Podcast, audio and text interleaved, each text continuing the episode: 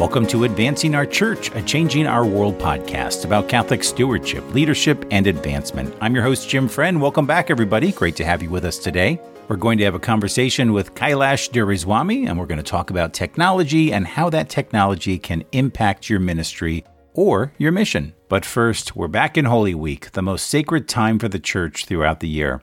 If you allow yourself time to pray this week and be touched by the services that we will celebrate during the upcoming Triduum, then you can't help but be transformed by it. As you know, I do a daily reflection for the Gospel on Kristen's Cross's YouTube channel, and I was reviewing the Gospel for Holy Thursday. And it's the story about Jesus revealing himself at the start of his ministry in his hometown. And so I'm just going to read an excerpt from Luke's Gospel from Holy Thursday. And it reads the Spirit of the Lord is upon me, because he has anointed me to bring glad tidings to the poor. He has sent me to proclaim liberty to captives and recovery of sight to the blind, to let the oppressed go free, and to proclaim a year acceptable to the Lord. Rolling up the scroll, he handed it back to the attendant and sat down, and the eyes of all in the synagogue looked intently at him. He said to them, Today, this scripture passage is fulfilled in your hearing. What a moment that must have been for Jesus and the townspeople that he grew up with. And to have him make such a statement like that after so many years, he was just a man in their eyes. He was that local boy who was the son of a carpenter. And as curious as it seems, you know, in our life, our openness to a message often depends quite heavily on how open we are to its messenger. Have you ever rejected somebody's advice and then turned around and taken the exact same advice from somebody else just because it came from a different person? Or maybe you disregarded a message that God was trying to tell you just because it came from a person that you might not otherwise have chosen to listen to. Or maybe you couldn't even imagine that God was using this person to send you a message. This is a very common and simple error that we all make, and it was the error that the people of Jesus' hometown made. And so I invite you this week to ask yourself the question What has Christ been trying to tell me recently, and through whom? And am I ready to listen to him and allow him to use whatever messenger he may choose? You know, in our work in the church, sometimes people get jaded and they get bogged down in the day to day business activities of the church. We become numb or we forget to listen to the message. I've seen it happen to many people. And so I invite you this week, especially if you work for the church, to take a fresh look at the scriptures, to look upon the sacrifice of the Master in this upcoming Triduum with a new eye, a new appreciation, and hopefully with open ears and an open heart to hear what God is trying to communicate to you. Find some time in prayer. You don't need to speak, just listen for God's word in your life. But for now, let's get to work. Today, my guest is Kailash Doraiswamy, a technology entrepreneur and the founder of Pantenex. And we have a conversation around technology and uses of it in the church. And I learned a lot from this conversation, and I hope you will too. And so, without further ado, here's Kailash. Well, welcome everyone. Welcome back to Advancing Our Church, a Changing Our World podcast about Catholic stewardship, leadership, and advancement. We're here today to talk about technology and, uh, and the ways that it impacts the church and We've uh, invited a special guest experts, Kailash, with us uh, today, and uh, we're just so pleased and grateful for you to be with us. Thanks for being with us today, Kailash. Thank you for the opportunity. I'm going to go ahead and offer a quick introduction, and then we'll go ahead and get into the conversation. Kailash is a technology entrepreneur, most recently in the artificial intelligence space as the founder of Pantenex. Pantenex is an artificial intelligence platform that automates manual data entry for financial services companies through computer vision. Pantenex was acquired by financial services software provider Orion Advisor Solution in the spring of 2021. He's now a co founder of FIDE and tech, technology startup providing software for consumers with Catholic values, starting with email. Sounds like a tremendous opportunity there. Well, thanks for being with us today. And I understand that one of the things that we have in common is that you are a fellow convert to the Catholic Church. How did you find your way to the Catholic faith? that's definitely an interview in itself. But the, the, long story short is I lived in San Francisco and I lived in Silicon Valley and I had every kind of progressive lifestyle that someone in my generation has, if you can imagine. And I was shocked, as many people were, when President Trump won the t- 2016 presidential election. And mm-hmm. living in a city like that the day after was crazy. You know, it was I'll something bet. where the the whole paradigm of that economic zone was completely destroyed in a day.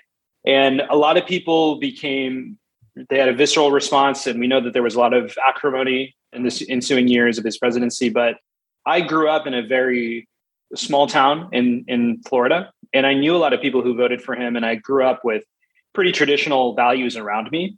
Mm-hmm. And it it started me on this journey where I would just interview people and I had a blog where I would ask people why they voted for President Trump. And mm-hmm.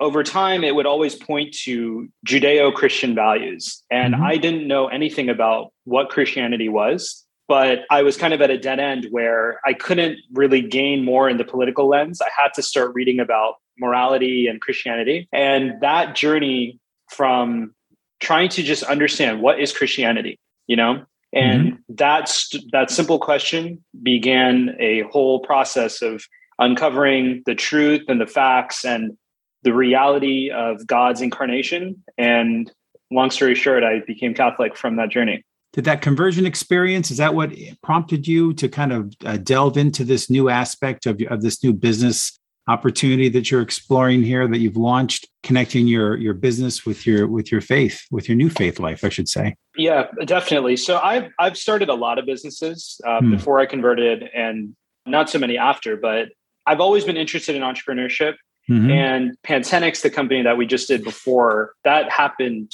as kind of a fruit of the conversion experience i had and then fide email yes it's absolutely about looking at the values that have been important to me and mm-hmm. believing mm-hmm. that this is important for other people in this world and mm-hmm. providing mm-hmm. them technology where they can trust the vendor and they can trust who they're working with mm-hmm. rather than unfortunately for a lot of these platforms and, and silicon valley you can't really trust what they stand for and we try to go into why that matters. You can you can find out all of that on our website at www.fide.email okay. Well why don't you tell us just a little bit more about that?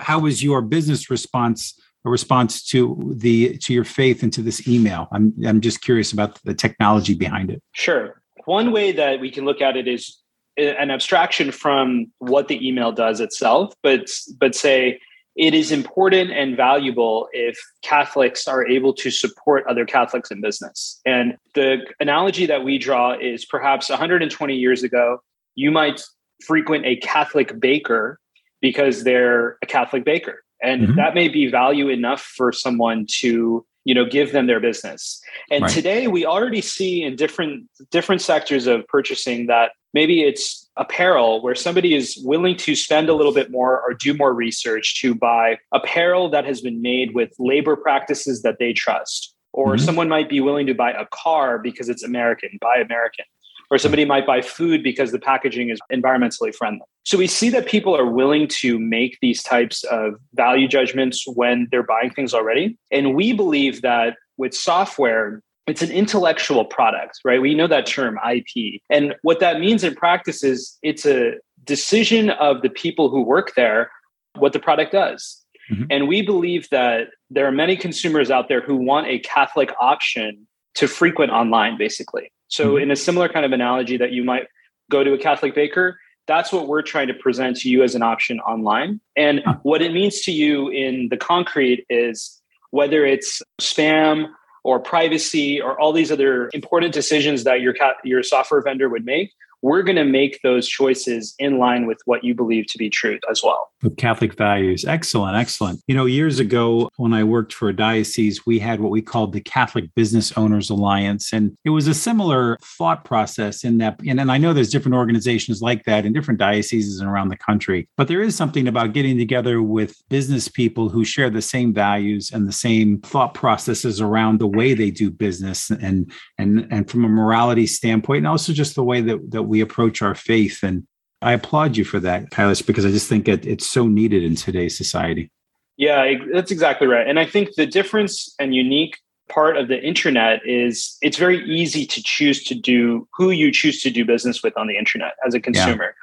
Whereas it, it, might be very inconvenient for you to go to a specific store in a brick or mo- brick and mortar sense Right. It's quite simple to switch your email. And that's why people have found success in our platform because it's really easy to get started and it's not that much friction to make this choice when it comes to internet products. Mm-hmm. Absolutely. So one of the things I wanted to talk with you about today is is uh, is Bitcoin and just kind of cryptocurrency. And I've, I've been doing a lot of exploration, kind of educating myself in the space. And it, it's the kind of thing that I work in the nonprofit sector, obviously, and we're just beginning to see nonprofits around the country begin to accept Bitcoin and other cryptocurrencies as far as donations. But I wonder what your thoughts are. You know, in, in some entrepreneurs like Michael Saylor and some others have actually put Bitcoin on their balance sheets and as a way of adding value. I, I just wonder what your what are your thoughts on how how can the church kind of embrace this new technology? What, what are your thoughts on, on crypto? That's interesting.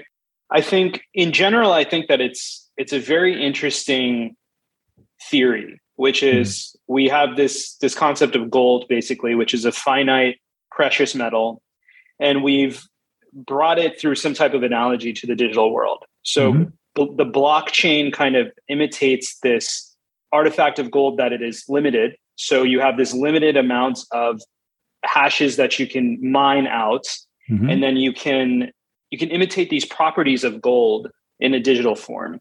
I find that to be really fascinating. I think mm-hmm. that it makes sense as you move if you if you really think about it as a consumer. I think some people say, "Oh, well, I feel uncomfortable with a purely digital type currency." But the mm-hmm. reality is our currency already is not backed by gold. So it is it's a virtual currency in the United States anyways. Mm-hmm. And a commodity based currency is better because you can control against things like inflation and the government doesn't have as much power it doesn't have any power to inflate its way out of certain issues. So i think from the economic sense it, it does make sense. Mm-hmm. and i think that it works for the digital world. It works in a world that's going to be digital first. Mm-hmm. as far as the church goes i think that you know the church probably has all kinds of teachings on different economic systems. And we know the ones that it doesn't support like socialism and communism that are explicitly atheist mm-hmm. but for this i think that the church should hopefully find implement portals that allows it to accept bitcoin but i think that the dust is far from being settled on this and i think right. that there's going to have to be a lot that changes with blockchain and bitcoin specifically that's going to make it truly a medium of exchange the price is so volatile. Like there, there's a lot that needs to change, but I think the thesis that an asset backed currency is better than a fiat based currency is is without question true. Mm-hmm. What What are your thoughts on? You know, there there are some who feel that betting on you know, like you said, Bitcoin is the new digital gold, and that and some have said that it's the perfect asymmetrical bet of our lifetime that, that in, you know when you like look at bitcoin the price of bitcoin over the last couple of years it's only gone in one direction yes it's been extremely volatile but in some you know when we look at the volatility of an asset it's not necessarily the top that we pay attention to but where it bottoms on a consistent basis and you know during the last three to six months it seems to be bottoming out right around between 35 and 40 thousand dollars which is a far cry from where it was two years ago. So many feel that it's kind of that perfect asymmetrical bet that eventually it's like you say, the scarcity of it drives the price, and that ultimately, once we get we, we there is wide scale adoption, which seems inevitable when you have countries like El Salvador and other places that are continuing to acquire large sums. Uh, the uh, like I said, folks like Michael Saylor have put in an enormous amount, you know, on the on the bottom line in their balance sheet. What are your thoughts on on it kind of being, you know, that that asymmetrical bet? Because many many dioceses around the country, Catholic organizations have Catholic foundations where they house their ass- assets, and some are saying that you know at this point in history, having you know 10% of your assets in Bitcoin or some percentage of your assets in digital in digital currency makes a lot of sense. Any thoughts on that? Yeah. So just to preface, I'm not giving financial advice, even though of I do course. work in the financial sector. We're not giving financial advice in this podcast. Absolutely. I don't want to get shut down. um, Sorry, go but, ahead. yeah, but I think that some some back of the envelope uh, calculations will say something like, you know, if all of the households in the top 5% of wealth bracket or top 8% of wealth bracket allocated just 1 or 2% of their net worth into something like Bitcoin, the price would be vastly higher than it is already. Sure. And I think that you can you can look at those and make your heuristic judgments. And I think that, for example, if you're if you're um, overseeing a Catholic endowment, I think one of the things that's very interesting about blockchain or Bitcoin is you know, there isn't really a morality question because right. it's simply just a commodity. So a lot of these businesses, you're going to have a morality question basically in each and every one of these, which is frustrating. I think that with blockchain, it's good because you don't have these things and it's abstracted away. But one thing that I point out is in the end, it's a commodity, right? And over the long, long, long time horizon, the commodity value paces with inflation, basically. So right. it's kind of a question that I, I believe in when you're talking about investing, you want return on equity that you can find through ownership in stocks that have the highest return in equity as, as possible. And I think if you see a switch where more and more businesses and more and more of these financial institutions are actually capable of accepting Bitcoin as a form of payment, then the pressure to sell and convert it or transfer it into another business who sells and then uses it for another purpose, that puts downward pressure to sell it. Mm-hmm. And we don't really know where that actually ends up in terms mm-hmm. of the value as it goes over time. So it is a commodity. And mm-hmm. I think commodity over time is meant really to just meet inflation, or let's say it meets GDP growth. Whereas if you look at something like equity, return on equity can exceed something like GDP growth. And that growth rate is higher over the longest period of time. Like if you look at it over the last seven years, obviously it's an insane return, but mm-hmm. you can't go back there, right? And right. the question is from this starting point over the next 30 years, would it actually be better than owning 30 years of a great business or 30 years of the S&P 500 I think it's actually a harder question to answer than people realize because mm-hmm. when you actually start using it as a medium of exchange, that's what will put downward pressure. Because right mm-hmm. now they do this hodl, right? Hold on for dear life, they hold right. it. Right. And they're not, no one is selling it because there's mm-hmm. no purpose in selling it. Everyone thinks it'll be worth more in the future. It's not used for any other purpose. So mm-hmm. if it actually becomes a medium of exchange, that is what will put the downward pressure and then there's no telling where you are actually caught as a as an investor in it at that point. Right right. That's that's a good point. Very good point. I believe there was some concern you, you see in the media over whether or not it can be used for you know the un, well, for lack of a better way of putting it, the underworld purposes that it's not trackable. But uh, my understanding is that it is that it is they've they perfected that part of the technology and it's actually very trackable. And they've actually apprehended a number of guys uh, who have tried to launder money using Bitcoin and and and do dubious transactions. Is, is that your understanding as well? My so when it comes to understanding the actual elements of the blockchain, I know mm. a hmm. lot more about Ethereum because mm. that's something oh. that I've worked in and looked into. But yeah, there's scanning technology where you can look at all the contracts. It's not it's not private, right? It's actually the opposite. Everything is public. You can mm. look hmm. at every single thing that's being done. And perhaps if you have some additional insight, yeah, you can tie individual wallets to individual behavior mm-hmm. and you mm-hmm. can look at everything everyone's doing. It's actually the wrong thing to do if you are a criminal, in my opinion, because you right. can't hide it. Cash right. that's paper, you can hide. Sure. But blockchain, it's the complete opposite. Everything is public, nothing can be hidden. Okay, tell us well. Tell us a bit about your work with Ethereum because there's a number of uh, you know there, there was some discussion about Ethereum 2.0 coming out, and then that kind of discussion kind of went away. Now you see a lot of I think they call them layer twos like Polygon and some others that are supposed to help increase the speed. Where do you think Ethereum is going? Yeah, so Ethereum is basically the same concept of a blockchain type database, but rather than just simply have an asset which is tied to it that you trade this compute resource is used as tokens that so you can actually save data, create applications, and it has more of a technology use case. So, as someone who's building technology, been very fortunate to start and sell a company, but I'm looking to do new, new ideas, bigger ideas. I feel the Lord is calling me to that. So, mm-hmm. I'm looking at a cutting edge technology like Ethereum to see where there might be opportunities to develop a new business. Because mm-hmm. when you're a technologist, you want to go early right? Mm-hmm. So Ethereum is even earlier than Bitcoin because it's it's a younger technology than Bitcoin. Sure. And you whether it's these layer twos, the Ethereum 2.0 looks like it's going to happen. There's important changes that they need to make.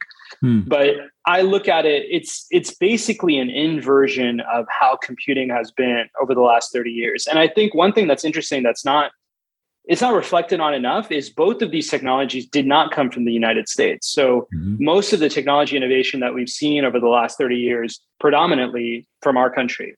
But these two blockchain uh, Bitcoin, excuse me, came from Japan mm-hmm. and the Ethereum comes from a, a man from Russia. I think mm-hmm. it's interesting that these technologies have come from other sources and I do think that the American mindset has, for developers, software founders, we have to change a little bit to see what is actually possible and what is good to do on these pl- on these products and on these platforms. I, I look at it like this: the winners of the last thirty years of software are going to be the losers, and the losers of the last few decades of software are going to become the winners. Hmm. And basically it, uh, one example that i think is very telling are is content creators i think if you were a content creator in the last 15 years you lost you mm. lost on youtube you lost in all these platforms because they were able to monetize your product for like nothing basically right.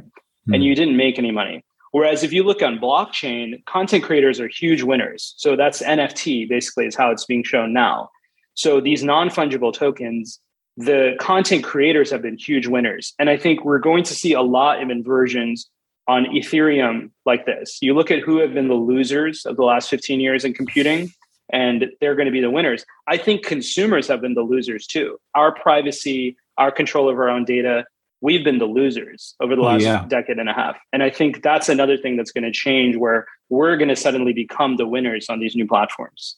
Absolutely. Well, you just have to look at Facebook and some of these other situations where our, our information becomes public. Absolutely. Where do, where do you see, you mentioned uh, NFTs. Where do you see, I, have heard those referred to as, as kind of almost a fad, but do you think NFTs are, I mean, I'm sure they're here to stay, but what, is there going to be such a craze as there has been as we've seen say over the last three to six months? You know you i think of the kid who came up with you know, 99 different whales and he sold them for like $2 million i mean all these interesting stories that you hear on the media but where do you where do you think nfts are going?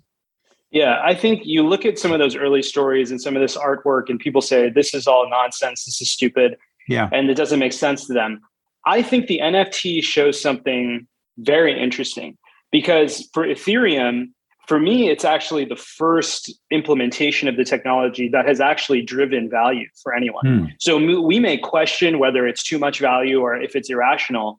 But if you think about what an NFT says that it is, it is accomplished in art for sure. You know, sure. it's pointing to a digital asset which is unique and it's it's tracking that value. Another place you see the NFT being used is in real estate because it's similar. It's a fixed asset which cannot be changed the supply. Mm-hmm. And you can create a digital pointer basically to this real estate. It makes a lot of sense to me. I'm a you may be surprised. I'm a huge skeptic of new technology, believe it or mm-hmm. not. I'm someone that I find a lot of startups are pointless, a lot of ideas, and they fail, right? So a lot of these startups are pointless and they fail. Right. But when I look at NFT, it really it makes very much sense to me and it's extremely coherent that this is this is the way that you can identify in a digital sense a single kind of asset that is valuable in and of itself and it's valuable because the supply is so low. Is the supply is finite and it's one it's three it's five. It's not a lot of value in it. Mm-hmm. and you already see companies like the nba the nfl already trying to monetize their content through nfts and i think that i don't think that's going to be the end at all you know, if yeah. you think about content creators on NFT, it's it's a slam dunk. So there's all again, all of this content that they have not really been able to monetize well um, in the last 15 years, all of that valuable stuff is going to it's going to see its day, I think, through NFT. And real estate, it's just beginning. I mean, this stuff is just beginning. Sure. But yes, I I do think that NFT and some of these iterations on top of Ethereum are pointing to how we can find value in this new technology. And you, men- you mentioned digital real estate. Is that, and I, have heard some people have already inve- been early investors in, in digital real estate. What, what are your thoughts on that? I actually meant real estate. Real, oh, real estate, real estate. Real estate. Okay. yeah, not okay. not uh, the virtual real estate. Well, they're so, not making land anymore. That's true. exactly, and I think there is an interesting parallel to point an NFT to true real estate, and you say yes. this is like the digital marker of this truly finite resource. Virtual real estate, yeah, that I think is a little less interesting because sure. virtual space is unlimited. And I'm not sure what does it really mean for some kind of overarching overlord to say that it is finite when it's really not. That's Yeah. a little bit harder for me to to be interested in. Sure. But yeah, I do think that you know we see all this stuff with the metaverse, and they're trying to create a, a new world. Basically, mm. not sure. I'm not putting my money in virtual real estate. No, I think it's way too early to see how that's all going to play out. I agree. Yeah. I agree. What are your thoughts and in all of these new, some of these new, new technologies? I know that's that's kind of what you're in the middle of now in your um, in your new business pursuits as an entrepreneur, which I I just think is is awesome. Wh- where does this all head for the church? What what do you think? Where does the church need to grow to stay on top of the digital age? And the way that we see uh, uh, you know, technologies continuing to evolve, it you know, for the average pastor or the average parish business manager, even you know, diocesan folks, like uh, how do we stay on top of it, and where do you, where do you think it might be be headed in the near future? So I've re- recently written a piece about this. It's yet to be Oh. published, but I can I can share it with you. You can share it with your audience when it's Be ready. great, yeah, and it's about thinking about these frontiers of technology and, and church teaching. And Great. you may be surprised to realize, but in 2002, our church published a document called The Church and Internet. Mhm. And in it, it goes through a variety of different important parts of the internet and how members of the church and priests and clergy and everyone has a role to fulfill and an important obligation to engage in this technology. I would say for the last 20 years since that publication, I don't think we can say that Catholics have been ambitious or at the forefront and trying to be producers of technology. I think mostly we've been reluctant consumers of technology. sure. And it's it's unfortunate. I Yeah. think it's unfortunate. And I think that the truth is there's a lot to gain from all of us being present online. And I think, yes, there are risks. And yes, there are, you know, people who build things that don't agree with us. I, I agree and I understand that. It's not a perfect world.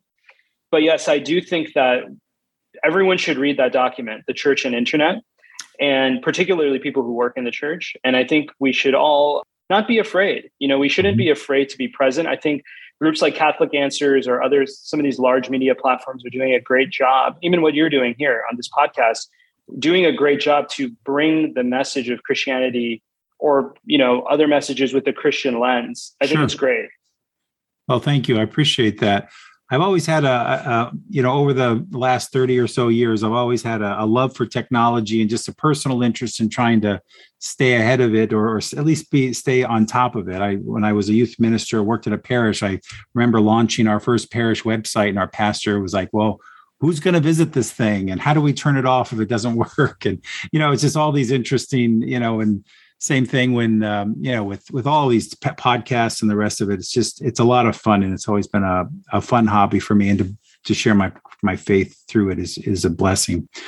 How can we how can we find you on online? Where can our listeners uh, find out more information about uh, some of the the email and some of the new business pursuits that you're coming out with? I'll, I'll definitely put links in in the bio uh, of the show notes of this episode. Yeah, definitely the best thing to do would be to go to www.fide.email uh-huh. and you can sign up for our newsletter and you can get a good idea of both me and my co-founder that's going to be the more consumer facing technology a lot Sure. of the other stuff that i've done in my career and probably would do whether it's ethereum or some of these other things it's going to be more of a core technology that's going to face developers themselves or businesses but the best way to to understand what i'm doing in terms of the consumer stuff is is going to our site We'll do that.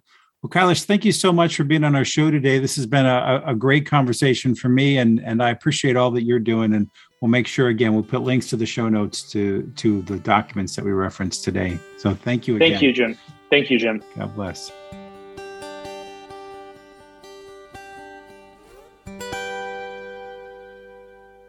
I want to thank Kailash for being on our show this week and for sharing your insights on technology. For more information about Kailash and his company, please check out our show notes or visit this episode's homepage on advancingourchurch.com. Well, that's our show this week. Special thanks to Podastery Studios for another great show. And if you'd like to help our show, please leave us a rating wherever you downloaded this podcast. And for more information about our show and where to find us, please visit us at advancingourchurch.com. You can follow us on Facebook, Twitter, Instagram, or YouTube. Advancing Our Church is a production of Changing Our World, and we are a fundraising and social impact consulting firm that has been advising both nonprofits and corporations for more than two decades. For more information, please visit us at changingourworld.com. Well, once again, I hope you all have a blessed Holy Week and a wonderful Easter season. I'll see you in two weeks. Take care and God bless.